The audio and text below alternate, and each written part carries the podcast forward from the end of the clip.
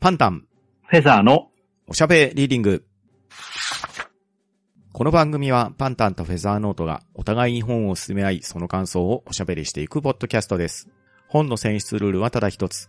パンタン、フェザーノートが各々の相手と感想を語りたい作品です。今回は鈴村文さんが書かれました、矢倉太鼓が聞こえるの感想会です。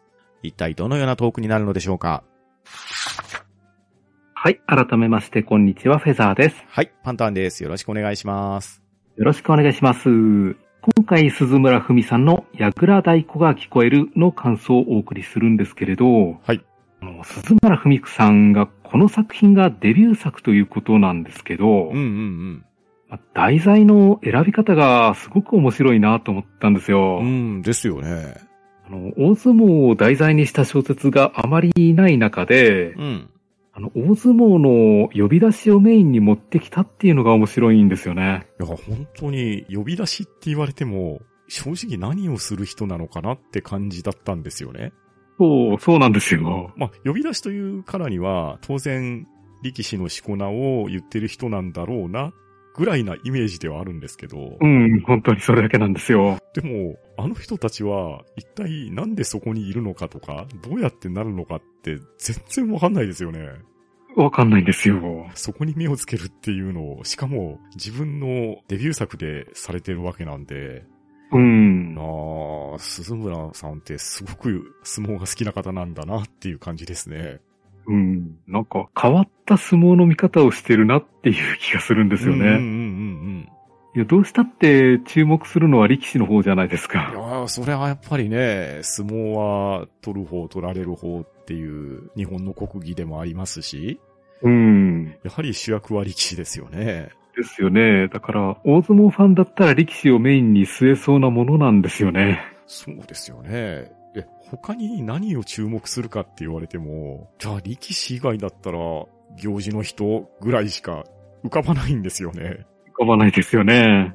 だから、目の付けどころすごいなって思うんですようね。ん、いや、本当に思いました。うん。ん、本当に、この本読むまで呼び出しがどういう仕事なのか全然知らなかったんですよ 本。当に知らなかったです。うん。というか、そもそもこういう役職があるっていうこと自体を知らなかったんですよね。そうそう。確かに呼び出しっていうのが職業の一つだっていうのは読んで初めて知った感じですね。うん、そうなんですよね。なんかそういう係みたいなのがよくわかんないですけど相撲協会の中に割り当てられるぐらいにしか思ってなかったんですけれど。うん、思ってなかったです。いや、実はそんな単純な話じゃなかったみたいなんですよね。うん。これまで考えてたのが、やっぱり取り組みが始まる前に、西とか東とかうんうん、声張ってる人がいるっていうのはなんとなく知ってはいたんですけれど、うんうん。。あの人たちは他にどんな仕事をしてるのかっていう想像ができなかったんですよね 本当にわかんないですよね。 うん。でこの本読んだ時は、あの、ちょうど大相撲版のアメツシの歌のような印象はあったんですよね。ああ、そうですね。確かに。本当はあの、大きなスポーツの試合の裏で働く人っていう感じですか、うんうんうんうん、確かに確かに。呼び出しっていうのは知ってるようで知らない仕事なんですよねい。やーそうなんですよね。少なくともね、耳にしたことはあると思うんですよ。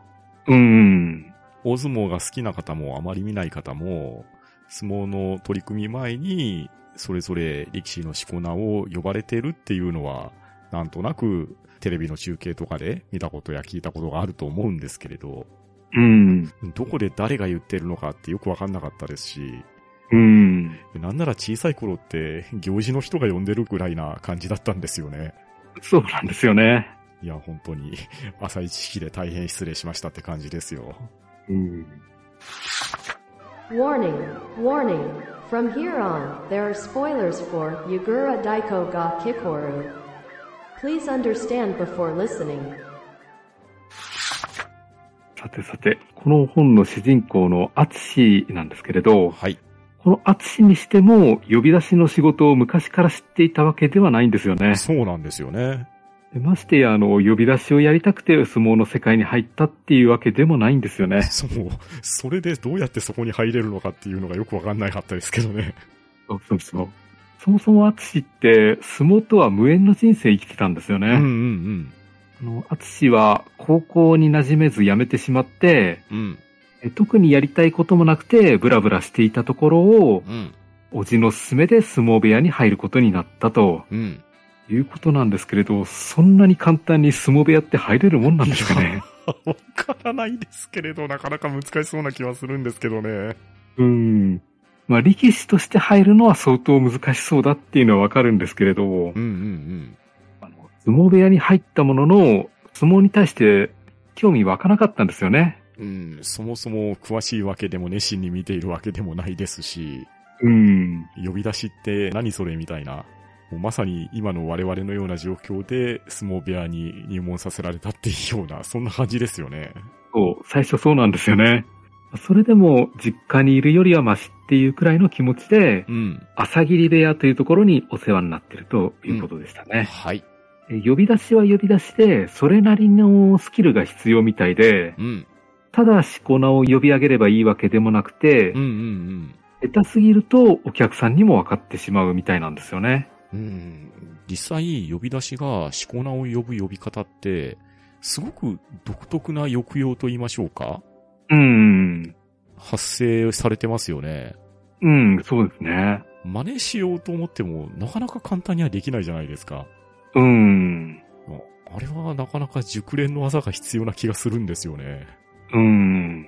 声の出し方でやっぱりコツみたいなのがあるんでしょうねう。ん、おそらくあると思いますし、前ね、ちょっとだけ呼び出しについて調べたことがあったんですよ。え東の発音が、え。うん。東じゃなくて、東っていう感じにならないといけないらしいんですよね。へえ。聞いてみたら確かに字に起こしたら、最初っから火って言ってないっていうのが、なるほどそうだったのかってなったんですけど、うん。きっとそういう細かな技術っていうのが、教えられるというより伝えられるっていう感じなんですかね。うん。きっと呼び出し学とかいう教科書とかってなさそうな気がするんですよ。なんか全部口伝っぽいですなんね。かそんな気がしますよね。うん。もしくは、あの、聞いて耳で覚えろっていう、そんな感じですかうね。ん。実際耳で聞いて覚えるしかない気がするんですよね。うん。文字で記されていても、あそれが正しく伝わるのか、それを自分が再生できるのかっていうところは難しそうな気がしますし、まあまして、しこ名って、同じしこ名の力士もおられますけれど、うん。その力士の方の出身地であったり、また部屋の伝統であったりっていうところで様々なしこ名が新しく出てくるわけじゃないですか。うん。まあそれに合わせて節をつけて抑揚をつけてになってくると、やっぱこれはなかなかな技術力ではないといけないんじゃないのかなって気はするんですよね。うん。確かに。そして、10代の若さで、両国国技館の土俵に立って、うん。声を張り上げるっていうのはう、ん。うん、淳としても最初はなかなか度胸いるんですよねい。やー、いると思いますよ。何しろ高校中退ですから、うん。こんなとこ立っていいのかなって思いますよね。いやむしろ相撲ファンからしたら羨ましいような立場のような気もするんですよね。うん。なかなか両国国技館の土俵に足を入れることって一般人には無理じゃないですか。うん。まあ、チケットが取れたら、ね、客席には入ることはできましょうけれど、うん。なかなか、あの、神聖な場には登らせてもらえないと思うんですよね。そうですよね。でもちろん、しこな間違えたりしたら大チョンボになりますし、そうですよね。さすがにそれはやっちゃダメですよね。うん。で、あれだけの大舞台でしこな間違えたりしたら、さすがに本人血の引け引くと思うんですよいね。やーですし、いろんなところから、チクチク言われそうな気がしますね。よね。もう場合によってはテレビ中継もありますからね。そうですよね。テレビ中継とラジオ放送は必ず NHK でされますもんね。うん。だから、大相撲観戦に慣れてる方だと、うん。やっぱり呼び出しの違いっていうのも聞き分けられるんでしょうかね。いやーおそらく、好きな人って、大相撲でも、幕内の取り組みだけじゃなくって、幕下の取り組みからも熱心な人は見に行かれると思うんですよね。うん。いや、なので、そこで呼ぶ呼び出しの人と、幕内の呼び出しをする人っていうのは、やっぱ切り替わってるみたいなので、うん。そこの聞き比べっていうのは、熱心なファンの方はされるんだと思うんですよね。うん。思うと呼び出しも緊張しますね。いや、相当緊張すると思いますよ。うん。さてさて、えーアツシが所属してる朝霧部屋なんですけれど、はい。これが割と小さな部屋なんですようね。ん みたいでしたね。で力士が6人所属していましてう、ん。で、しかも全員幕下とうんうんういう、ん。まあ悪い言い方すると弱小部屋なんですよね。そうですね。あまり大きくない、まあ、むしろ小さい部屋な感じが受けましたね。うん。で、しかも部屋の収入っていうのが部屋の規模に比例するみたいで、うん。もっと人数が多かったり、関取がいるような部屋であれば収入が増えるんですけど、うんうん。朝霧部屋の事情となると、割と貧乏所帯になってしまうということが書かれてましたね。そうですね。いや、こういうのを読んで知ると、いわゆる大きい有名な相撲部屋っていうのはイメージになんとなく出てきますけれど、うん。いや、こういう小さい相撲部屋っていうのは大変なんじゃないのかなって心配しちゃいますね。ですよね。というか、この説明を読むまで、相撲部屋の収入なんて考えたこともなかったんですうよ。ん、いや、確かにそうですよね。うん。言われてみれば、どっからお金入ってくるんだろうって思ったんですけれど、うん確かに。でこの部屋の師匠も、最高位は小結びだったようで、うん、そこまで有名な力士というわけではなかったらしいんです。うん、みたいですまあ、ねそ。れでも弟子が入門してくるってことは、実力や人柄は結構認められていたんじゃないかなとは思うんですようね。ん、そうみたいですね。その小結を務めていた時も、どうもラッキーな番付だったような表記もされてたじゃないですか。うん。まあ、それでも慕ってくれるっていうことは、この親方の人望っていうのは、一定以上はありそうな感じしましたね。うん。確かに。さて、一方で、この作品でライバル部屋にあたる白波部屋というのがありまして、はい。こちらは弟子が30人以上いるし、うん、関取もいるという、うん、規模が全然違う大きい部屋なんですよね。うんですね。有力な部屋の一つなんでしょう ね。うんただこの朝霧部屋の方は規模が小さい分一体感はありそうですよね。そうですね。実にアットホームな感じはしますよね。そうそうそう。あの、仲のいい家族みたいな雰囲気ですようんうね。んうん。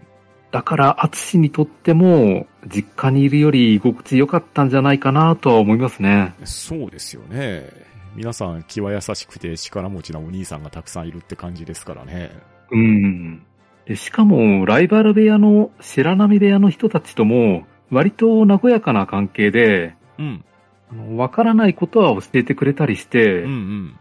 あの、業界全体が仲間っていう空気感ありましたね。そんな感じですよね。なんとなくライバル部屋だからギスギスしちゃうのかな、みたいなイメージが先に立ちますけど、うん。全然そんな感じはないですよね。ですよね。だから、相撲業界みんな仲がいいっていうのは、うんこの作品世界の話だけのことなのか、うん。まあそれとも実際そうなのかっていうのはわからないんですけれど、うんうんうん。白波部屋にも呼び出しの人がいまして、はい。進さんとか、直行さんとか、うん慣れてる人が聞くと、ベテランの呼び出しは、それなりに存在感あるみたいで、うんあの、声も迫力あるし、うん。うん。所作も綺麗ということだったんで、ういん。や、ただ自分そんなところ注目したことがないんですよね。いやー、やっぱり、よっぽど好きじゃないとなかなかだと思うんですけど、うん。た、だ、自分の得意分野に置き換えると、あ、なるほどそういうことかなって気がしたんですよね。うん。まあ、というのが、呼び出しの人って、そんなに人数いるわけじゃなさそうですよね。そうですね。で、テレビを見れば当然聞こえてくる声ってなってくると、興味があれば耳に馴染んでくると思うんですよね。うん。で、人が変われば、あ、いつもの人じゃないんだなって感じになるじゃないですか。なりますね。まあ、このあたりが、スポーツの実況中継のアナウンサーとかああ、はいはい。に当たってくると、この人の実況はすごく聞きやすいなとか、場面が思い浮かぶなとか、うん。なかなか気の利いたコメントするなとか、そういう馴染みの人ってやっぱりいるじゃないですか。うん、うんあ分かってきました。はい。で、もうちょっと我々に近寄せていくと、自分の好きな声優さんとかいるじゃないですか。はいはい。そうなってくると、その人の声とか、癖とか、演技とかって、なんとなく近しく感じるじゃないですか。うん。まあ、それがね、有名声優さんとかになってきたらもっともっと数はいるかもしれないですけれど、そういう人と別の人が急に代役をやったりしたら、やっぱり印象とか変わると思うんですよね。うん。まあ、そういう感じかなと思って、受け止めて飲み込んだ感じですね。ああ、なるほど。そっか。うん、それはありそうですね。まあ、なので、若いうちから追いかけている声優さん、若いうちから追いかけている呼び出しさんっていう風に置き換えれば、なんとなく、直行さんの立場っていうのもわかるかなって感じでしょうか。うん。いや、でも、そこに目をつけるっていうのが、この作者の凄さだともい思やうんー、ですそよね。うそうそう、本当そうだと思います。うん。で、この呼び出しの直行さんなんですけれど、はい。モチベーションからして淳と違っていてう、ん。呼び出しになりたくてなったということだったんですよね。本当にできる人ですね、直行さんは。うん。まあ、実際そういう方もいるんでしょうね。いやー、やっぱいるんだと思いますよ。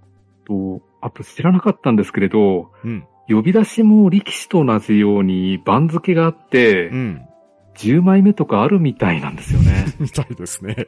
まあ、もちろん取り組みの成績ではなく、年功序列で上がっていくということなんですけれど、うん。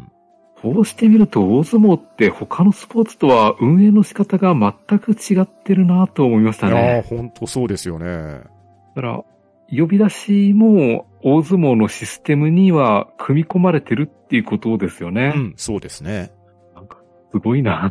うん、いや、やはりね、あまり詳しくないから、なんともわかんないことが多かったんですけど、うん。改めて調べてみると、ああ、やっぱり日本の国技なんだなって感じますよね。そうですよね。であの、プロ野球のウグイス城って別に番付とかないじゃないですかう。ん、あれって、結局、球場担当の方ですし、うん。球場によったら DJ が務める球場もありますからね。うん。でそんな直行さんと進さんと付き合ううちに、うん、他の人の呼び出しのうまさにも気づいて、うん。淳さんももっと呼び出しうまくなりたいと思うようになったんですよね。そう。ここがね、厚さんのターニングポイントですよね。うん。これまで何のやる気もなかった淳が、うん。やっとやる気が出てきたんですよね。そうそうそうそ朝霧部屋に戻って、みんなでちゃんこを食べるシーう。ン。うん。これがなんか、ボリュームのある食事をみんなで食べるのが楽しそうに思えたんですよ。ああ、本当楽しそうですよね。しかも美味しそうなんですよね。そうそうそう。あの、力士の体を作るためのちゃんこだと思っていたんですけれど、うん。アツシも部屋の仲間なんで一緒に食べるんですようね。ん、そうそうそまあ、一人だけ別の食事を用意するのも手間がかかるということなんだとは思うんですけれど。う。うん。まあ、やっぱり食事の一つであり、体づくりの源でもあるんですけれど、うん。力士の方だけが食べるんじゃなくて、親方も呼び出しもみんなで食べるっていうのが相撲部屋の習わしなんでしょうね。うん。でもこの朝霧部屋は本当に特別仲がいいように見えるんですようん、ね。確かに。もう T コーバスケ部みたいな本当の仲の良さを感じて。ああ、そんな感じしますね。あの、中には、あの、口うるさくて怖い小早川さんっていう人もいるんですけれどね。うん。まあ、それも家族の一員ですよね。そうそう。小早川さんも悪い人じゃないんですよね。そうそう。もうこれはね、その人の性格ですよ ね。そうそう。なんか、ただのツンデレだなって思ったんです よ。確かにそうですね。あの、アツシが失敗した時の小早川さんのセリフが笑っちゃって、うんうん慰めようとか全然そんなつもりねえぞ、勘違いすんなよとか言って て、なんか、アツシのこと大好きかよって思ったんですようね ん。。 そうそう。みんな基本大好きですよね。ですよね。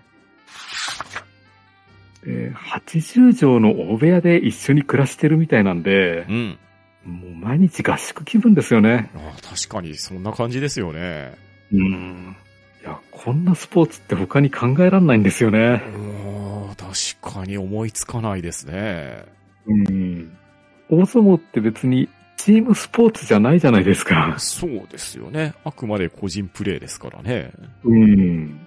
まあ、所属の部屋はそれぞれあるにしても、星取りはあくまで自分の成績なわけじゃないですか。うん。で、それによって、幕下から幕内へって昇進していければいいわけですし、勝てれなかったら、番付が下がってしまうっていう、なかなかシビアな世界ですよね。うん。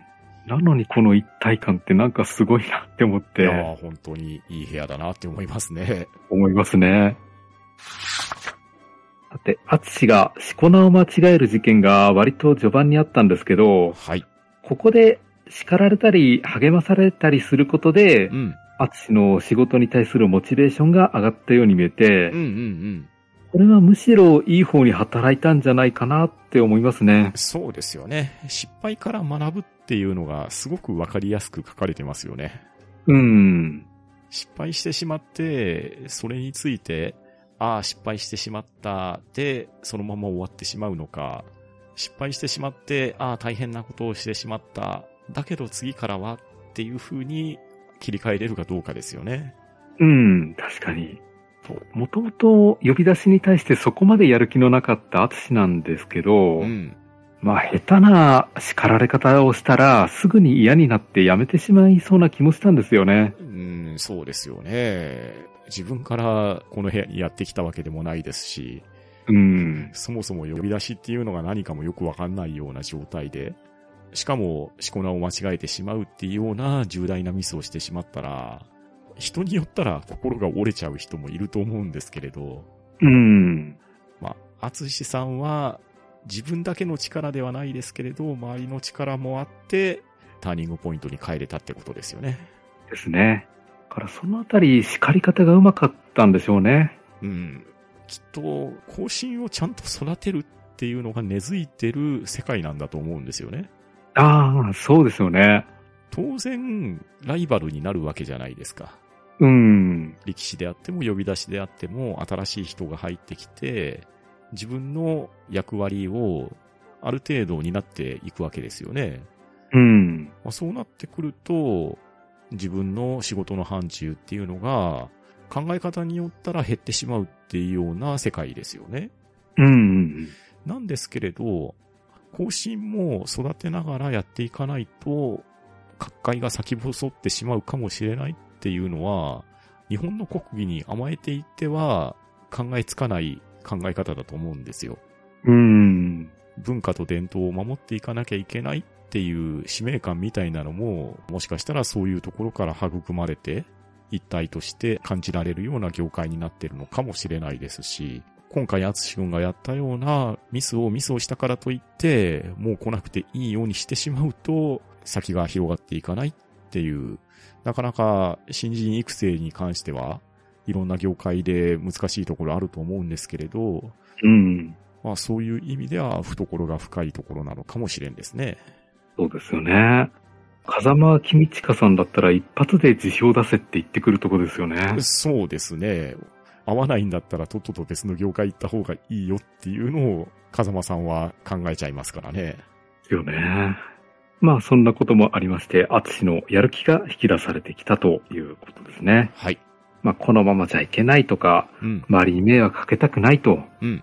と、スムさんみたいに上手くなりたいとか、うん。そういうことを思うようになったんですね。そうですよね。自分一人の考え方、一人よがりの思いによって仕事をどうするかっていうよりは、呼び出しという、今まではよくわかんない仕事だったけど、自分がやることによって同じ仕事をするんであれば、少しでも今日の自分よりは明日の自分の方がうまくなる必要があるんだって気づけたのは大きいですよね。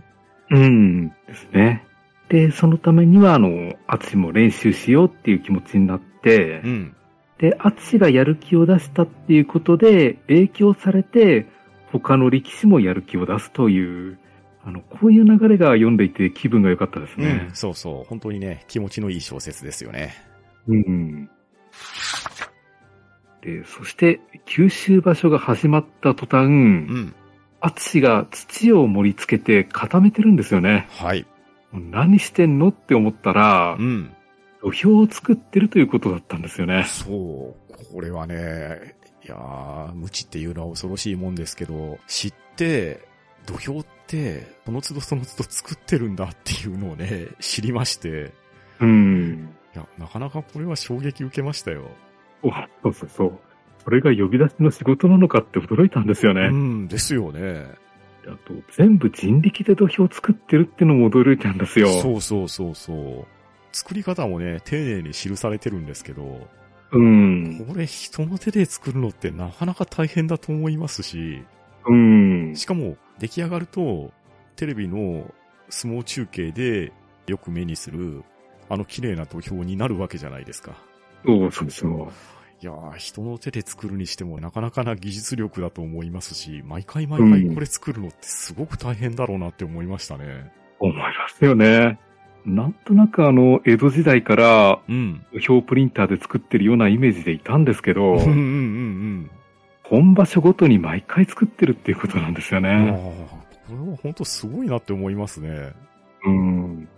もうなんなら阪神園芸が作ってんじゃないかとも思ったんですけど。 そうそう。なんかね、その会場の人が事前に指示を受けて作ってくれてるぐらいに思ってましたけど、 うん。何の何のでしたね。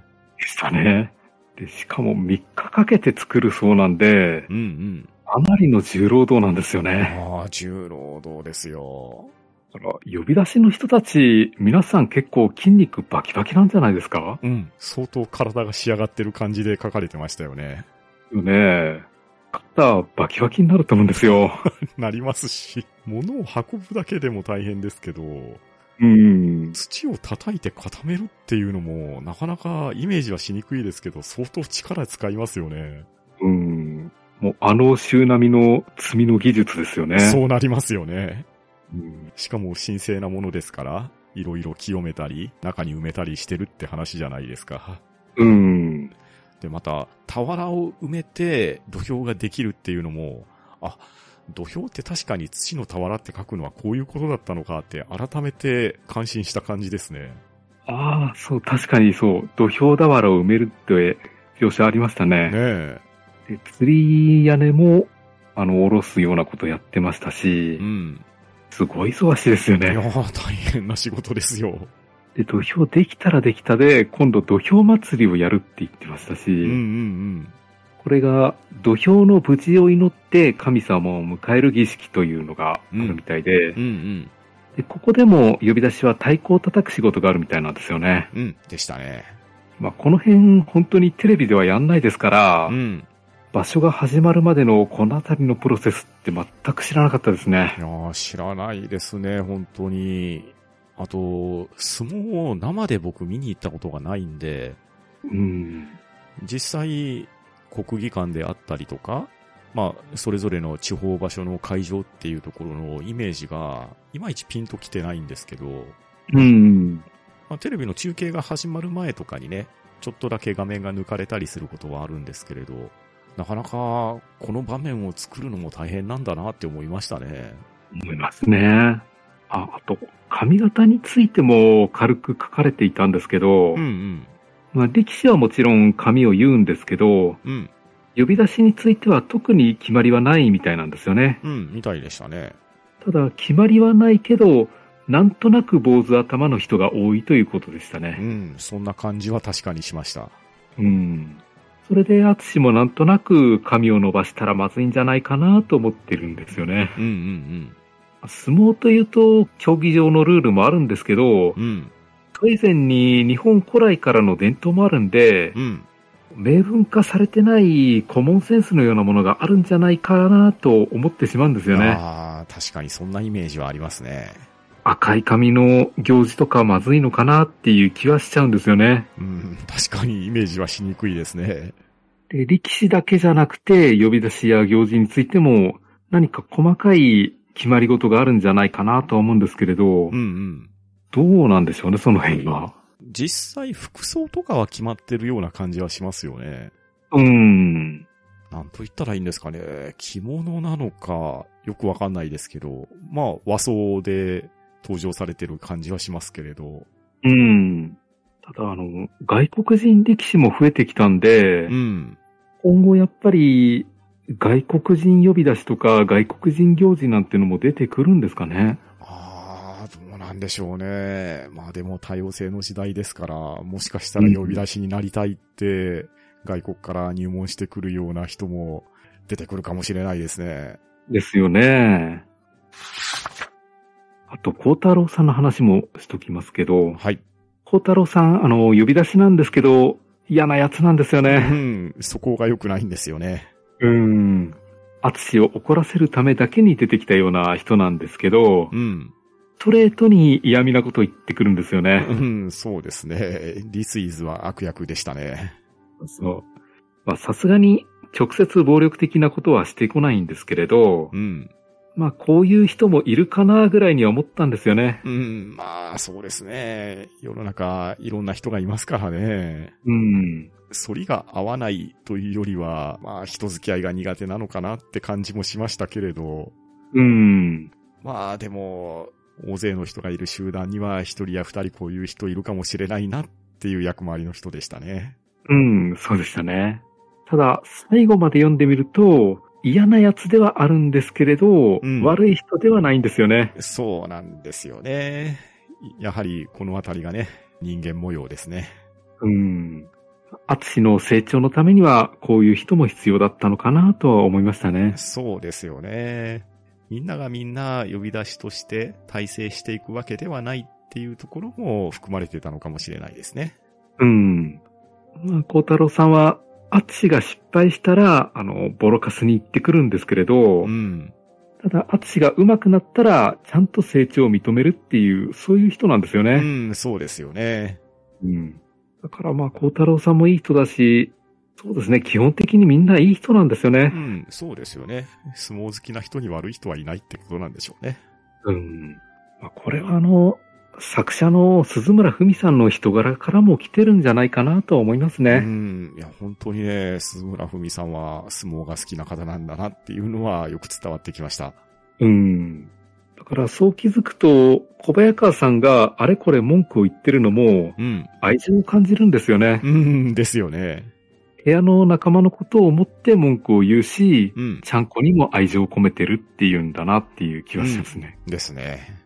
で、市長が、あの、バカ野郎って怒鳴りつけるシーンもなんとかあるんですけれど、うんそれも親心のような優しさも感じるんですようね。ん。うん、そうですね。また、親方に関してはね、自分の家族でもあり、身内でもある、部屋の若手だけの相手じゃなくって、部屋の講演会たちとのやりとりっていうのも書かれてたじゃないですか。うん。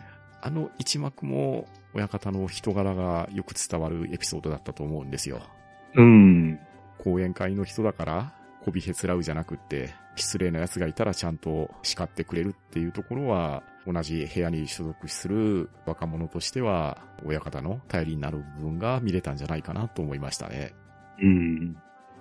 ですから、親方の人柄で持ってるような部屋ですね、ここは。うんそんな感じはしましたね。うん。で、このあたりから、あの、後半に入っていくんですけれど、はい。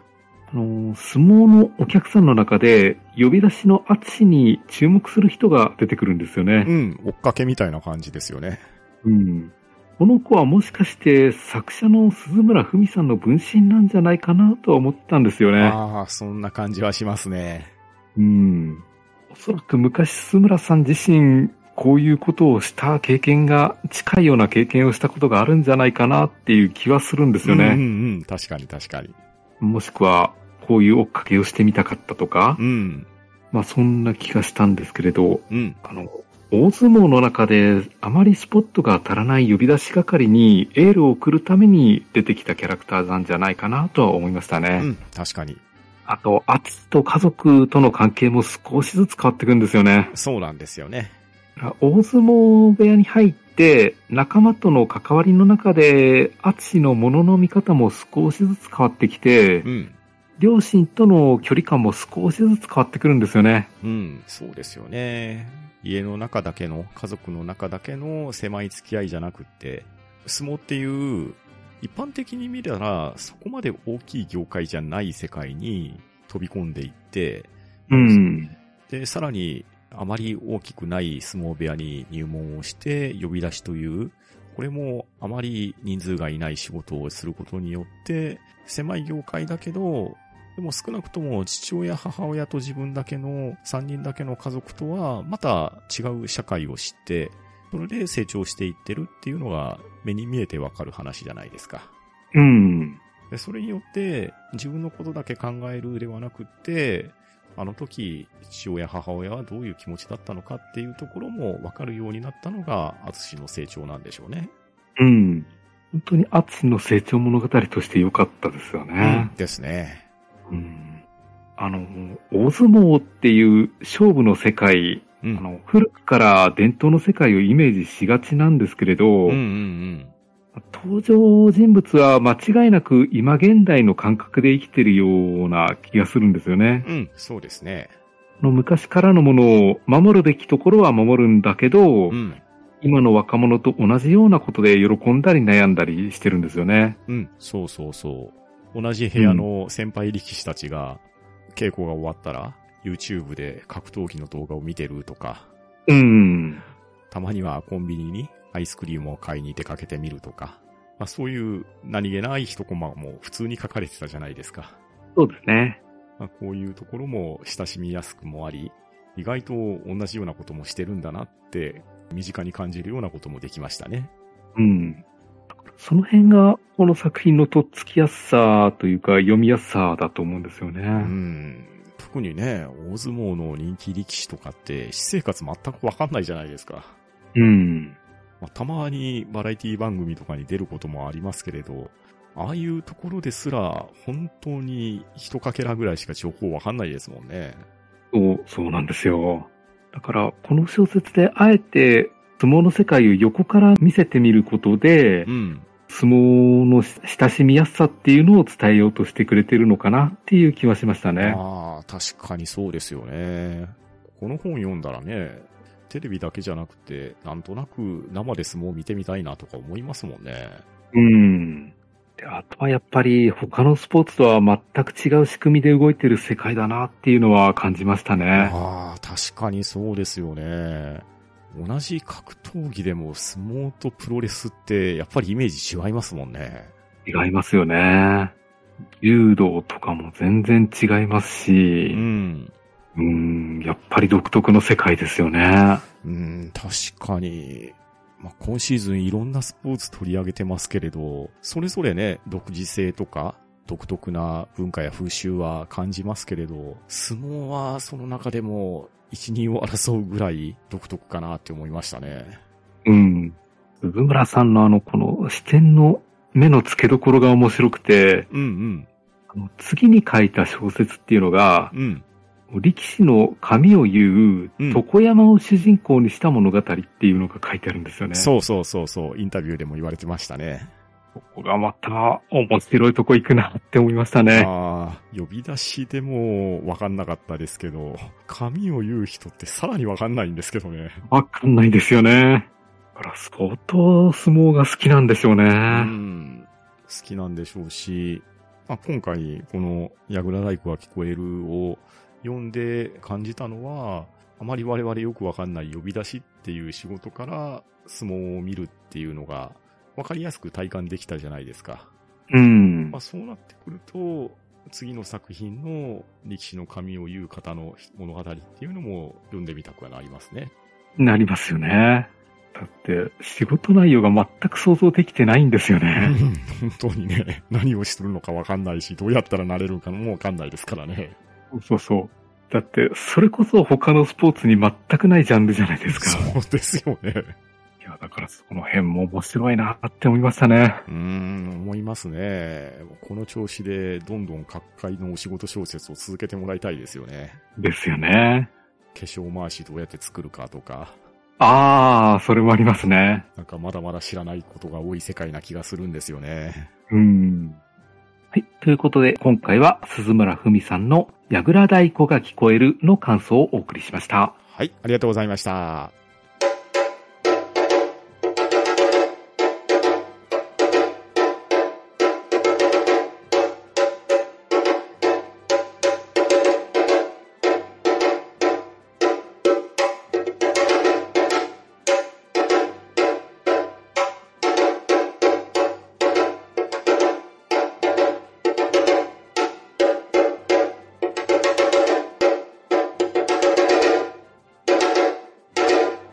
次回は麻生かもさんの伴走者の感想をお送りします。はい。え番組へのご意見ご感想は、ツイッターハッシュタグ聴読か、gmail おしゃべりーディングアットマーク gmail.com、もしくは、ポッドキャストエピソードの詳細より、Google フォームへの投稿をお待ちしております。そして、この番組では皆様からおすすめの本や作家さんを募集しております。えこの番組で取り上げてほしい本などありましたら、ぜひお寄せください。それでは今回はこの辺りでしおりを挟もうと思います。お相手は、パンタンと、フェザーノートでした。さようなら。ありがとうございました。